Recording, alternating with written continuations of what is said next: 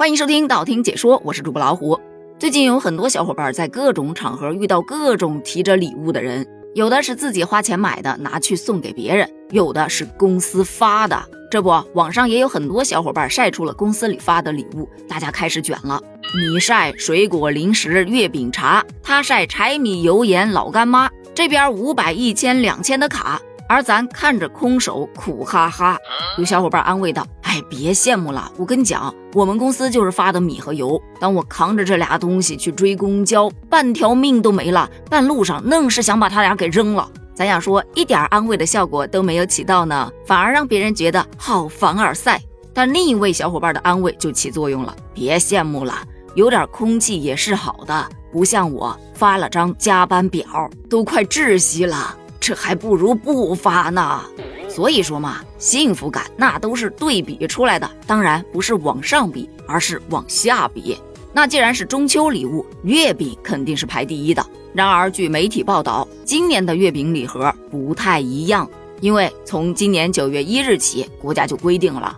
限制月饼过度包装，受这个政策的影响，今年的月饼礼盒纷纷褪去了厚重复杂的包装，而在创意上开始下功夫了。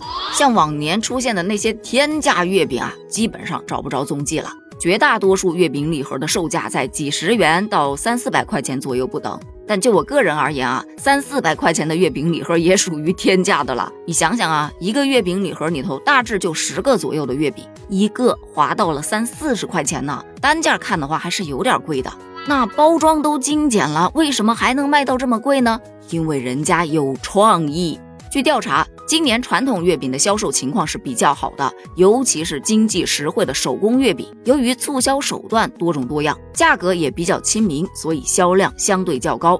但是传统月饼毕竟利润不大呀，于是你就会看到市场上多了很多文博月饼、联名月饼。低糖月饼等特色月饼，专门针对文艺青年、对逼格有要求的青年，以及对糖的摄入量比较严格的特殊消费群体。你还别说，虽然单价挺高，但销量也还是不错的。除此之外，还有靠各种创意口味儿来吸引消费者尝鲜的。除了咱们去年说到的什么螺蛳粉味儿的呀，还有小龙虾味儿的呀等等的，今年似乎主打的都是奶茶系列，有杨枝甘露味儿的。紫薯焦糖味儿的大红袍茶味儿的，这对于喜欢喝奶茶和喜欢吃月饼的小伙伴来说，是福是祸还得尝尝再说。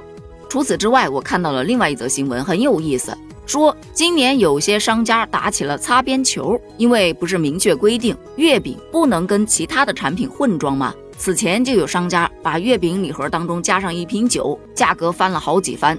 还有在月饼礼盒里面加各种各样的东西的，现在不让加了。那以前囤了那么多准备加到月饼礼盒里去的东西该咋办呢？于是大家想到了，既然不能跟月饼混装，那就不要月饼嘛。于是就有了没有月饼的月饼礼盒。可能后来自己也是觉得这样有点不太地道哈，干脆就把月饼俩字也给踢掉了，就叫中秋礼盒或者中秋伴手礼。据媒体报道的，这些伴手礼里头啥玩意儿都有。什么毛巾啊、体重秤啊、饭盒啊、冰箱贴呀，还有什么发簪呐、印泥呀，就你完全想象不到。看完这个新闻，我是纳闷的，还有这种情况，我就到某宝上面去淘了一淘，发现还真有。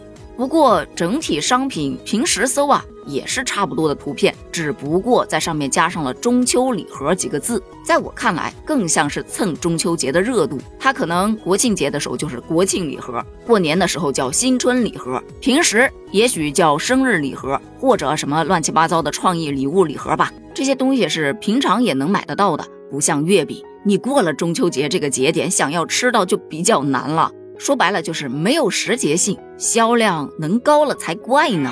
有闲情去买那个文艺用品礼盒，还不如去买一块文艺月饼尝尝呢。不过近日啊，有一位小伙伴分享他买的文创的八仙月饼，引发了争议。就他这每一块月饼上都有图案，旁边呢有一位八仙的名字。你说别的何仙姑啊啊铁拐李呀都还好，但是有一块上面写的是吕洞宾，而且还是一块绿色的。大家就说，嗯，这个颜色嘛，虽然说有点怪，但这块月饼送给领导还是无所谓的吧。这月饼吃之前还得说一句不好意思冒犯了，嘿，我还是第一次见到会骂人的月饼嘿。你想想哈，月饼叫吕洞宾，那么咬他的会是谁呢？你品，你细品。好了，本期节目就聊到这儿了。今年的月饼你吃上了吗？中秋节你有送出或者收到什么礼盒吗？欢迎在评论区分享一下哦。咱们评论区见，拜拜。